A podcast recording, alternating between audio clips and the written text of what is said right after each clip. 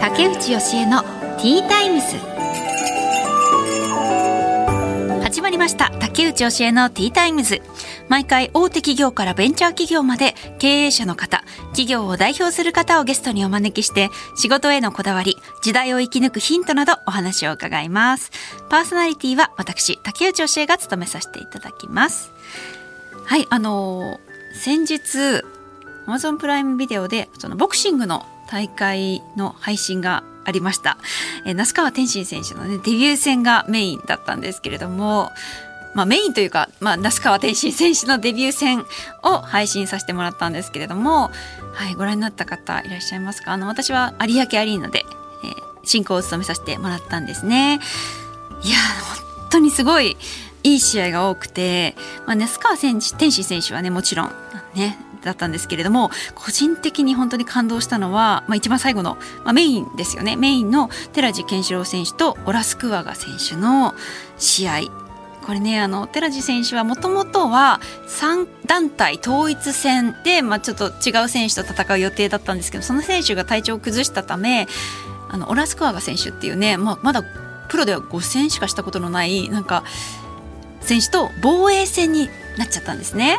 でまあまあ防衛戦だし急遽決まった相手だからとか思っていたら実はその相手がめちゃくちゃ強くて将来めちゃくちゃ有望な選手もう絶対に世界王者になるって言われてるような選手だったのでその試合がめちゃくちゃ良くてすごかったですね。で私あの前回もね寺地健志郎選手と京口選手の試合も Amazon プライムで配信した時も見たんですけれどもなんか今回見て改めて寺地選手のファンになったというか 本当に今一番推しの、はい、人ですね。なんか結構色白で見た目すごいちょっと可愛い癒し系キャラみたいな 感じの見た目なんですけどその癒し系キャラがボコスか相手を殴るっていう嘘でしょみたいな意外なんですよね。そんなにできるのっていうこの可愛らしい見た目で。めちゃくちゃ強いですね。あのなんかジャブの手が止まらないっていう。だから多分相手からしたらすごいうざったいですよね。全然隙がない。常に常にジャブが飛んでくるから。その戦い方が結構特徴的だなと思って。いやよほど練習して体力つけてんだろうなっていう感じですよね。きっとすごい体力消耗するんじゃないかな。どうなんだろう。うん。なんかでもその戦い方がすごく特徴的で好きですね。あのものすごいいい試合で勝利したんですよね。TKO で。勝ったんですけどやっぱ翌日の新聞とかはね那須川天心選手が大きく取り扱われてそれもすごい嬉しいことなんですけれどもなんか個人的にはあもっとあのあの試合現地にいたら絶対本当に良かったよみたいなもっといろんな人に見てほしいって思ったのであのぜひもしまだ見てない方いらっしゃったらまだやってるかな あの、でもね、何かしらの形で見れるとは思うので、この試合ぜひ見てみてください。はい。さあ、ということで、今回のゲストお一人目が医療法人のぞみ下新町クリニック高橋正弘院長です。秋田県にあるクリニックです。そしてお二人目が株式会社大モール代表取締役 CEO 大杉健太さんです。石川県にある金型製造業の会社です。この後たっぷりお話を伺います。最後までどうぞよろしくお願いします。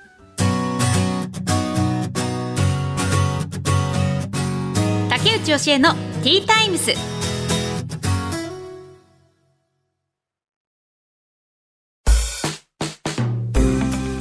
ここからは企業の代表の方をお招きしてお話を伺います。下新町クリニック高橋正弘院長です。よろしくお願いします。よろしくお願いします。まずはプロフィールをご紹介します。高橋正弘院長は1972年岩手県盛岡市生まれ。岩手医科大学医学部を卒業後岩手医科大学の外科に入局。その後京都大学での研修やフロリダ大学とマイアミ大学で臨床研究医を経て岩手に戻り大学病院や総合病院に勤務。2020年秋田県の角館で医業を継承され2021年現在の医療法人のぞみ下新町クリニックを設立されました、はい、とということでよろしくお願いします。よろしくお願いします、はい、あの秋田県のどこなんでしょう？どこで開業されているんですか？クリニックは角館という町にあって、はい、角館っていうところは江戸時代に栄えた城下町なんですけどそこは風情ある武家屋敷とか桜並木が美しいところで道のく小京都とも呼ばれてます。この角館では病院っていうのはどのくらいあるんですか？公的な病院があの一つあるだけであとは海洋遺産であの賄ってる地域医療を賄ってるっていうふうなところなのでやはり医療機関の数としてはかなり少ない方だと思います。あじゃあ大きな大きい大病院が一つあってそうですね、はい、総合病院が1軒だけあってあとは海洋遺産が数軒って感じですね。あ数件って感じなんですね。もともと高橋さんご自身はお生まれが岩手県でありますけれども、その秋田県で開業されたっていうのはどうしてですか？えっと大学病院の時は、うん、あの岩手県だけではなくやっぱりいろんな地域に行きます。で秋田県ももちろんあの出張で来てたことがありまして、うん、あともともと地域医療に興味があったので。あのそういうちょっと町から少し外れたところっていうかですね少し遠めのところであの、まあ、診療できたらいいかなっていうことを考えてた時にちょうどあの引き継ぎを検討されてた先生がいらっしゃって、まあ、すごくタイミングが良かったんだと思います。うん、ご縁があって、まあ、開業を決めたっていう感じですね。それまでは基本的に外科で働いってらっしゃったっていう感じなんですかね。そうですね。今はこう内科、基本は内科ですよね。そうですね。はい。どうしてその開業しようと思われたんですか？あの大学病院ではやっぱりなるべくそういう大学でしかできないような先進医療とか、まあ、うちの大学病院はちょっと肝移植っていうところも手がけててましてそういう大きなあの疾患っていうのはやっぱ大学でしか見ることができなかったり診療に携わることができないと思ってたので大学ではそういうのをやってただもともと医者になった医者を目指したあの目的としては、まあ、地域の皆さんと関わりながら医療を提供していく子どもからご高齢の方までをあのまんべんなく見れるようなかかりつけ医ですね、うん、うん、そういうのを目指したいなともともと思ってたので、そのタイミングをまあ測ってたって感じでうん、あのこれまでの経緯をあの拝見させてもらうとあのフロリダ大学とかマイアム大学とか海外でも勉強されているんですけれども結構お医者さんってそういう方多いのかなと思って海外に行かれるのって皆さんどういう理由があるんですか？そのもともと働いてた大学病院があのさっき言った肝移植っていうのをやってなくってあのその当時あの教授でいらっしゃってた先生が肝移植の専門の教授だったんですが、はいはい。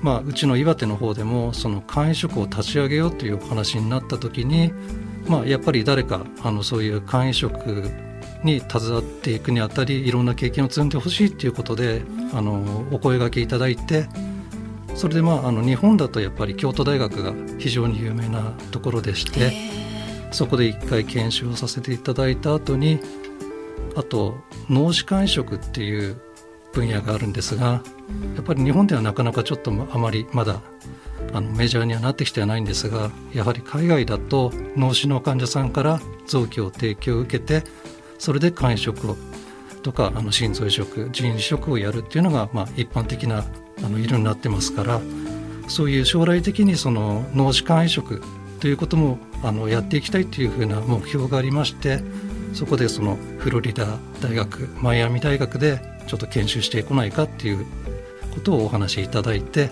それ聞かせていただきました。へそして今は下新町クリニックを設立されているということでもう、えーと、3年経つんですか？そうですね。はい、はい、どのような病院なのか教えていただけますか？はい。えっと高血圧とか糖尿病など一般的な内科だけではなくて外科とか皮膚科小児科など幅広い疾患を見れるような診療体制を整えておきたいなということであのもう科目関わらずあのいらっしゃる患者さんは全部見ようかという体制でいます。すごいですよね。だって内科外科小児科皮膚科とかいろいろ、あの本当に幅広く対応されてるんですね、はい、ちょっと欲張りではあるんですがただやっぱりあのもともと医療機関が少ないということもありますしあの通院できるその病院というのは限られてしまうのでどうしてもやっぱりこれは見れないっていうことになっちゃうと患者さんが困ってしまうんですね。ですので、まあ、あのできる限り自分で見れる範囲の疾患は全部網羅しようということであの一通り見れる体制を整えながらやってます。あの外科が専門でいらっしゃいましたけれどもどうやってこう勉強されたんですか？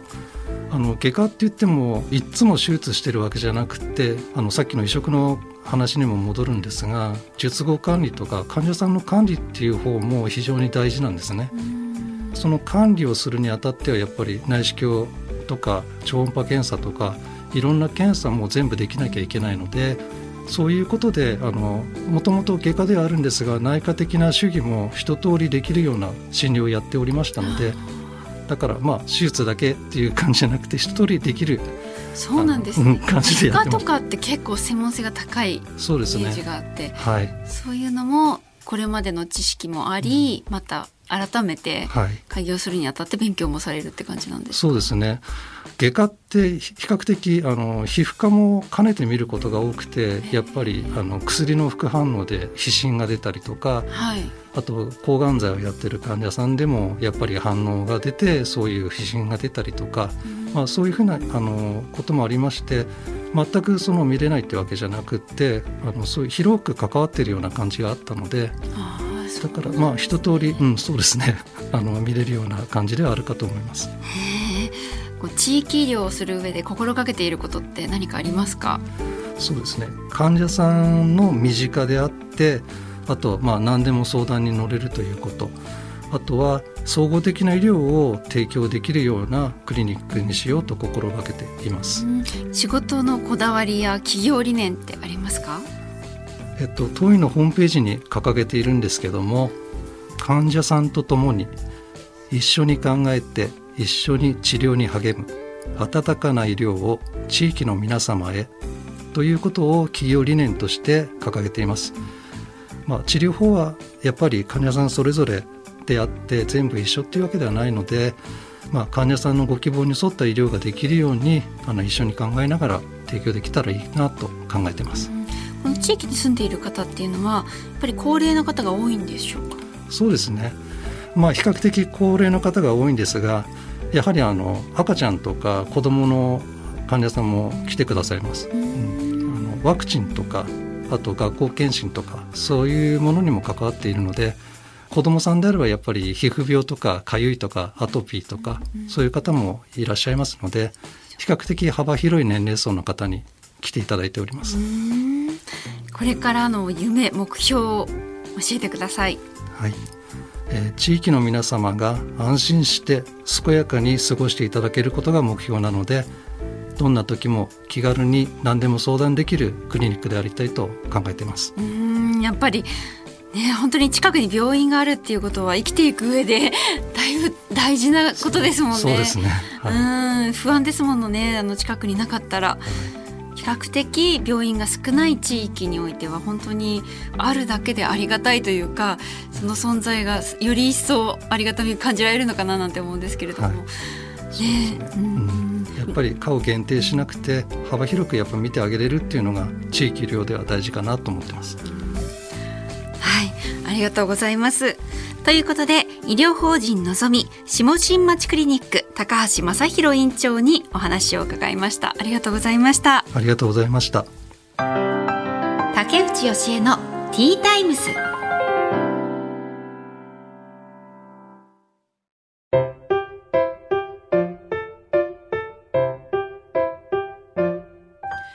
次のゲストをお迎えする前に本日の一品です。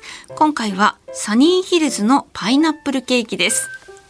パイナップルケーキね、あの台湾のお土産としてもねよく、あ、サニーヒルズは台湾が本店なんですね。なるほど。本場のパイナップルケーキなんだ。いただきます。あ、今日はコーヒーをお供にいただきます。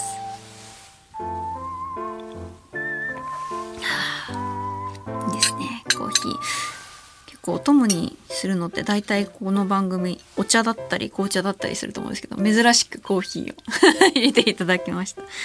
そしてメインのパイナップルケーキいただきます。長方形の形で本当に型が綺麗ですね。クッキー生地。中にやっぱりねこのパイナップルあんが詰まってます。いただきます。うん。うん。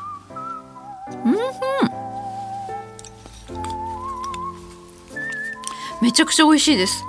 あのクッキー生地がすごいサクサクしててこだわり感じますね。サクサクしててパイナップルあんが結構なんかなんだ繊維が感じられる。うん。あのパイナップルの繊維ありますよね。あれがちゃんと感じられるあんで。うん。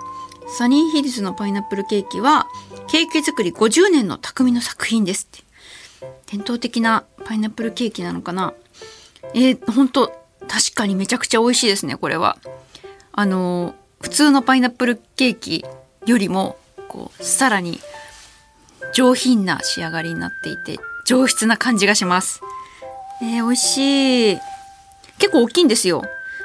あの10センチぐらい？10センチぐらいの長方形です。いや美味しい。ありがとうございます。このクッキーのサクサクが最高です。さてこの後お招きするゲストですけれども株式会社ハンブル代表取締役の田中俊嗣さんです。この後たっぷりお話を伺います。さて本日2人目のお客様は株式会社大モール代表取締役 CEO 大杉健太さんです。よろしくお願いします。よろしくお願いします。まずはプロフィールをご紹介します。大杉健太さんは1979年生まれ神奈川大学を卒業後地元の銀行から内定をもらいましたが入社前の12月に就職先の銀行が破綻横浜のシステム開発会社に就職され13年間システムエンジニアを務め2015年地元石川県で家業の金型製造業に転職されました。ということではいよろしくお願いします。よろしくお願いします。いや銀行が入社前に破綻するって災難でしたね。そうですね。はい。ねまさにあれですね。家で朝のニュースを見てたんですよね、はい、そしたらあの銀行が破綻だと地銀が破綻したって言ってね、うん、銀行の目見たら私の就職だけどえー、とここれ俺の就職先じゃんみたいな。ニュースで知ったニュースで知る。そうそうそう、えー、こんなことあるのかと思いましたよ確かに。連絡が先にあるわけではなくニュースで知り。そうそうそうそう、ニュースのは早いんですねああそうなんですねじゃあもうそこは諦めざるを得ず一気にちょっと路線変更ですよね。システム開発会社に就職されたんですね。まあもともとあのコンピューターとかプログラムとかそっちの方には興味があってそうですね。でまあ就職活動もしてたんですけど、まあ、一応大学の専攻自体が経済とか文系だったんで、まあ、あまりなかなか泣いてもらえなくて、まあ、銀行員もういいかなみたいな、っていうところだったんで、まあ、元のシステム開発会社の方にああれですね就職課に相談に行ったんですよね。うんうんうん就職課に相談に行ったら、はい、そうそんなことがあったんだと、はい、そしたらあの大学に入ってるシステム開発会社さん紹介してあげるから、うん、今社長に連絡してあげるから行ってきなよって言われてすごい。大学がそんなことしてくれたんですね。そうですね。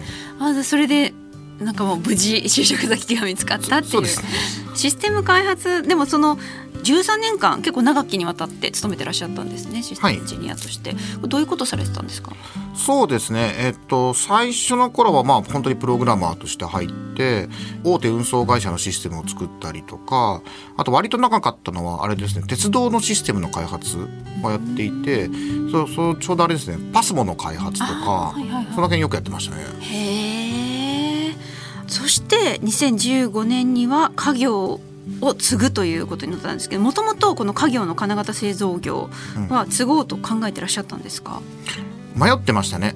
長男だから継がないといけない。でもどうしようか。でも私 IT の方が好きだしみたいな。あと田舎よりも都会の方が好きだしみたいな、はいはいはいはい、いろいろあって迷ってました。そうですよね。そこ迷うとこですよね、うん、じゃこの株式会社大モールっていうのは創業何年になるんでしょうか？そうですね。創業75年になりますね。あ長いですね。そうですね。私の祖父の頃ですね。1949年に創業しましてその後あれですね1963年にまあ法人化している。うん。えじゃあそのこのタイミングで使われたっていうのは2015年、うん。どうしてですか？まあ、そうですね。あの、まあ、システムちょうど私35ぐらいの時なんですけども、うん。まあ、システム開発の方ずっとやってきてて、まあ、ちょっと自分で言うのもなんなんですけど、まあ、そこそこ優秀だったわけなんですよ。うんうんうん。でどんなことをやっていたかっていうと大体こうシステム開発でうまくいかなくなったプロジェクト、まあ、そういうのをこうヘルプで入るようなそれを全部立て直すとかそういうことが多かったんですね。でものすごい大変な業あの現場にアサインされてその仕事をやってやっと片付いたと思ったらまた次のこう鉄火場にこう送り込まれる、はいはい。でも自分の生活こんなんでいいのかと思ってじゃあ転職しよう。さてじゃあ何をしようこれをしようあれをしようって考えた時にやっぱりまあ自分は、まあ、製造業の3代目、ん継ぐんだ、まあ、継ごう継ごうと帰ろうというふうに決めた。えーそのお仕事金型製造業っていうのはどういうことをされているのかちょっと教えていただいてもいいですか？そうですね。一番わかりやすいのはあのたい焼きの方。はいはいはい。あのね屋台とかのねたい焼き屋さんの、はいえー。あじゃあそういう機械があるんですかね？専門のこの金型を作る機械っていうかたい焼きの形をした。なるほど。どうやって作るんですか？えーっとあの流れで言うとまずは、まあ、どういうたい焼きの板にするのかってことをまあデザインするわけですよね。うんうん。でデザインしてそこから次はあれですね3次元モデル、はい。はい。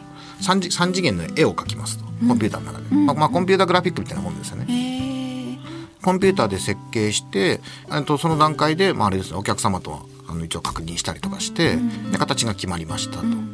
で今度は、えーその鉄の塊からその今デザインした形ですよね、はい。たい焼きの形ですね、うん。たい焼きの形を削り出すためのプログラムを作るんですよね。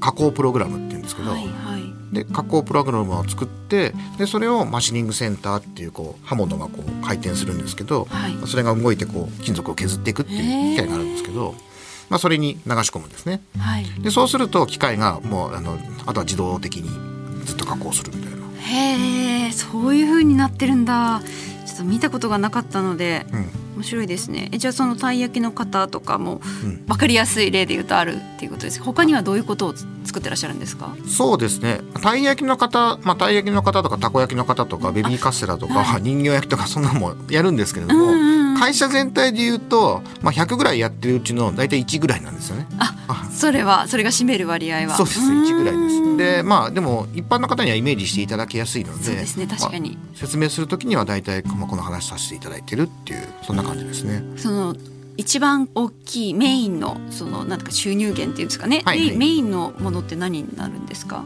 そうですね。メインのものは火力発電所向けのタービンのブレードっていうものを作ってますね。火力発電所のタービン、はい、あのちゃんと一応正式名称で言ってみたんですけど、はい。火力発電所のタービン、まあ、発電所のタービンって言ったら発電機のことですね。はあ発電機のことか、はい、あそれを作ってらっしゃるんですね。その部品ですか？それそれのそのもの？そうです。それのブレード。ブレード。あ刃刃ですかね。刃ブレードそうですね。えっ、と直訳すると刃刃なんですけど、うんそうですねもうちょっと説明しますね。はいまあ、火力発電所の発電機、まあ、それのことをタービンって言います。うんうんでどんなものですかっていうと簡単に言うと扇風機だと思ってもらえればいいです。はいはい。あの中学校の理科とかで習ったと思うんですけども、えー要するにモーターを逆回転させると、えーこう電気が発生するよって。うんはいはいはい。でタービンっていうのはそそのモあのモーターを回して電気を作るうん装置のことなんですね。うんで実際じゃあどうやって回してるんですかっていうと、えーこう羽がついていますと。でそれに例えば蒸気とかを当てるんですね。うん。蒸気とかを当ててそしたら回りますと。でモーターが回って、えー電気がえー生まれると。うんという仕組みと。うんうんでその扇風機の羽のことをブレードっていうんですよ。うん。なるほど。それを作ってらっしゃるそうです。すごいですね。その発電所のそのブレードをうん、この株式会社大モールが請け負ってるっていうことですよね。そうですね。はい。はい。まあ、全国の発電所ってことですか？えっ、と全国と言いますかせ世界ですかねどちらかというと。そうなんですね、世界の。うん。へえ。それを石川県のこの会社で 作ってるっていうね。はい。なんかよく下町ロケットって言いますけれども、はいはいはいはい。そんな感じの日本の技術が世界に行ってるわけなんですね。そうですね。はい。それは健健太さんがうん。着く前からこのタービンはうん。この会社では扱ってたんですか？そうですね。私の父ですね。うん。父の代ですね。約20年前に、はい。まあ、そのタービンブレードのタービンブレードの加工ってかなり難しいんですけれども、うんうん。その加工方法をえーうちの父が、まあ、思いついたんですね、はい、へえあ加工方法を思いつくとかそういう感じなんですね。そうですね。ちょっと説明させていただくとタービンブレードの材質って金属の中で最も加工しにくいって言われてる材料でできてるんですよ。そうなんですね。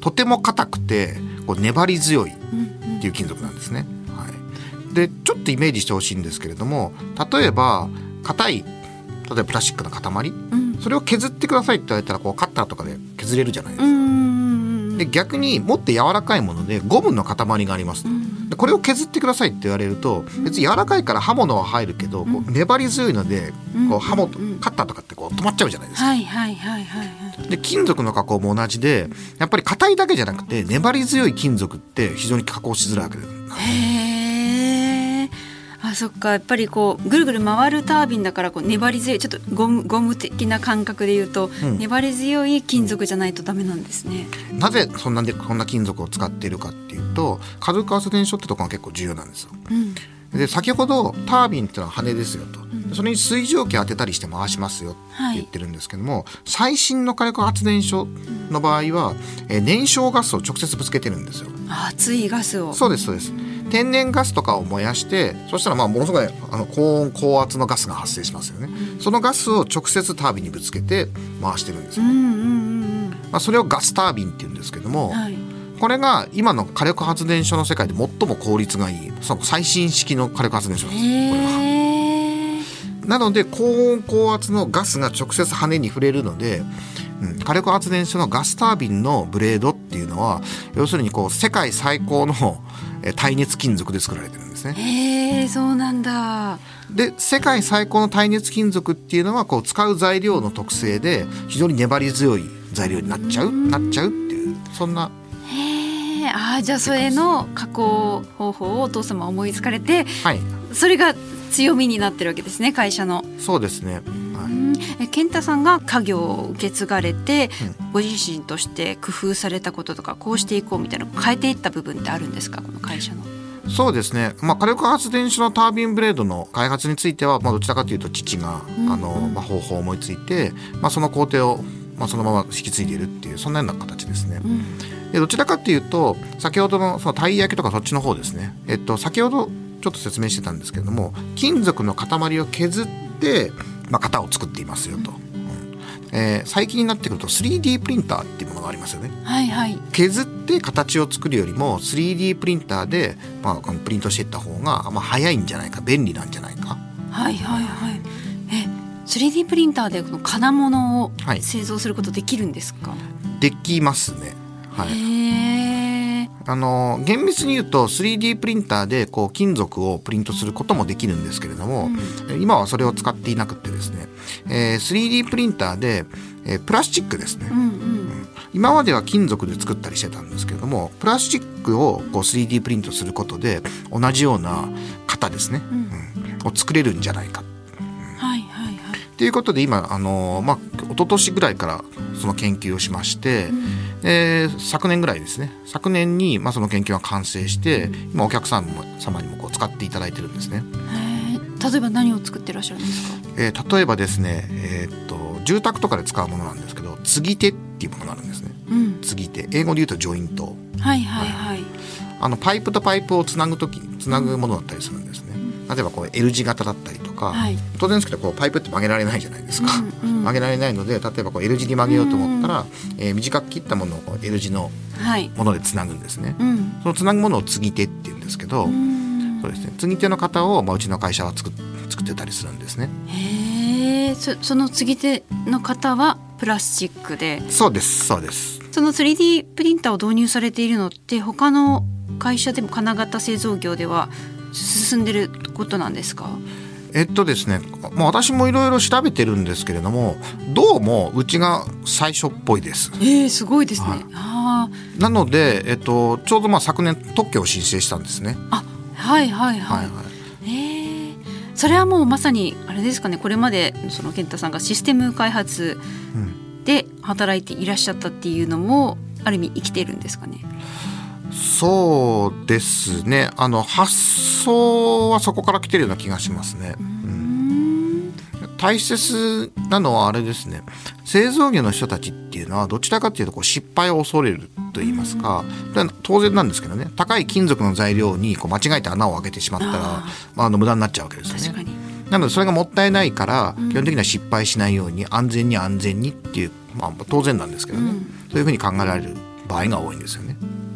で私はもともとソフトウェアですので、えー、失敗しても何度でもやり直しが効くんですよね。なるほど、はいはいなのでどちらかというと失敗を恐れ恐れずにやってみようと、うん、まあ、そこからスタートしてるっていうのがありますね。発想の仕方っていうのがまたちょっとこの業界とは違うところから来てるからそれが活かせたわけなんですね。はい、はい、じゃあ最後にこれからの夢目標を教えてください。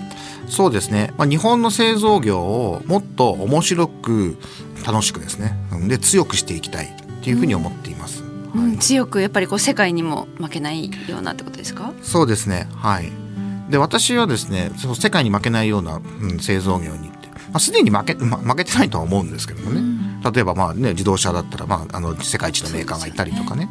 うん、だと思うんですけれどもあの例えばデザインとかおしゃれさとか、うん、まあ、そういう部分でちょっと日本人ちょっと真面目なので、はいはいはい、あんま得意じゃないのかなみたいな。はいはい、確かに確かに、あそういう面でも、うん。力を入れていきたいんですね。そうですね。はい、例えばじゃあ 3D プリンターの私こういう技術を開発しましたってで、えー、て言うんですかねそれを隠すんじゃなくってこうみんなにより知ってもらって、うん、みんなで協力して業界全体を盛り上げていくんだっていう。海外とかって割とそういう情報共有するサイトとかがあったりするんですよね。日本って実は全くないんですよ。ああ、はいはい、そういうコミュニティがないんですね。ないんですね。ですね。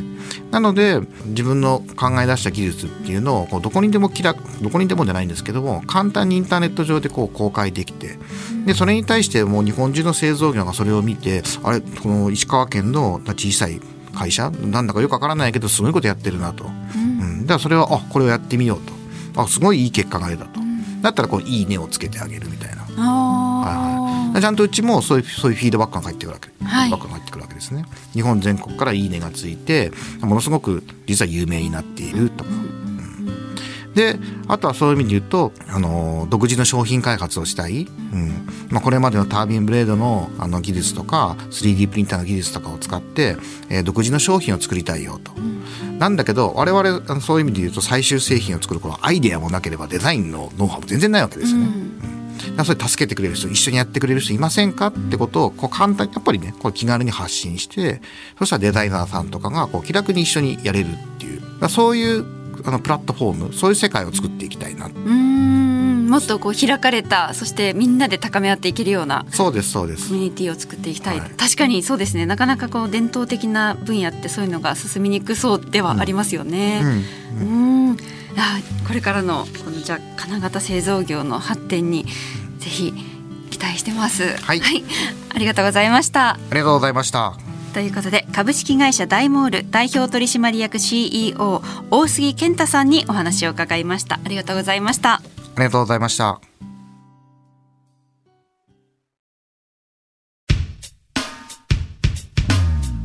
竹内教えのティータイムズ。そろそろお別れの時間となりましたえお一人目が医療法人のぞみ下新町クリニック高橋正弘院長でしたね、あの地域医療に携わっていらっしゃって本当にその地域の方にとってはあまり病院の数もないっていうことで、ね、オールマイティーに高橋さんも提供されてるっておっしゃってましたよね。あまり近くに病院がなかったら一番近い病院でなるべくいろんなことに対応してほしいなって思いますよね。住んでる方にとっては。すごくありがたい存在なんだろうなというふうに思いました。そしてお二人目が株式会社大モール代表取締役 CEO 大杉健太さん。3代目でいらっしゃって。で、ね、お父様がこのタービンブレードの加工の仕方を思いついた。ね、で今は世界にもからも発注が来るようなすごく大きなビジネスになっているっていう話伺ってそれが石川県にあるんだっていうのがまたねやっぱりこのなんだろう技術職とかってどこにあるか分かんないですね。どこに大きいそのビジネスがあるか分かんないですね。石川県でそんな大きいことやってらっしゃる会社があるなんて知らなかったです。でねあの大杉健太さんご自身もぱりその今までの経験を生かして 3D プリンターでこう作るやり方を思いついてなんか特許もね取ったっておっしゃってましたよね。うん。いやすごいな。なかなか知らない世界のことだったので興味深かったです、はい。ということで竹内教えのティータイムズお時間となりました。お相手は竹内教えでした。また次回お話ししましょう。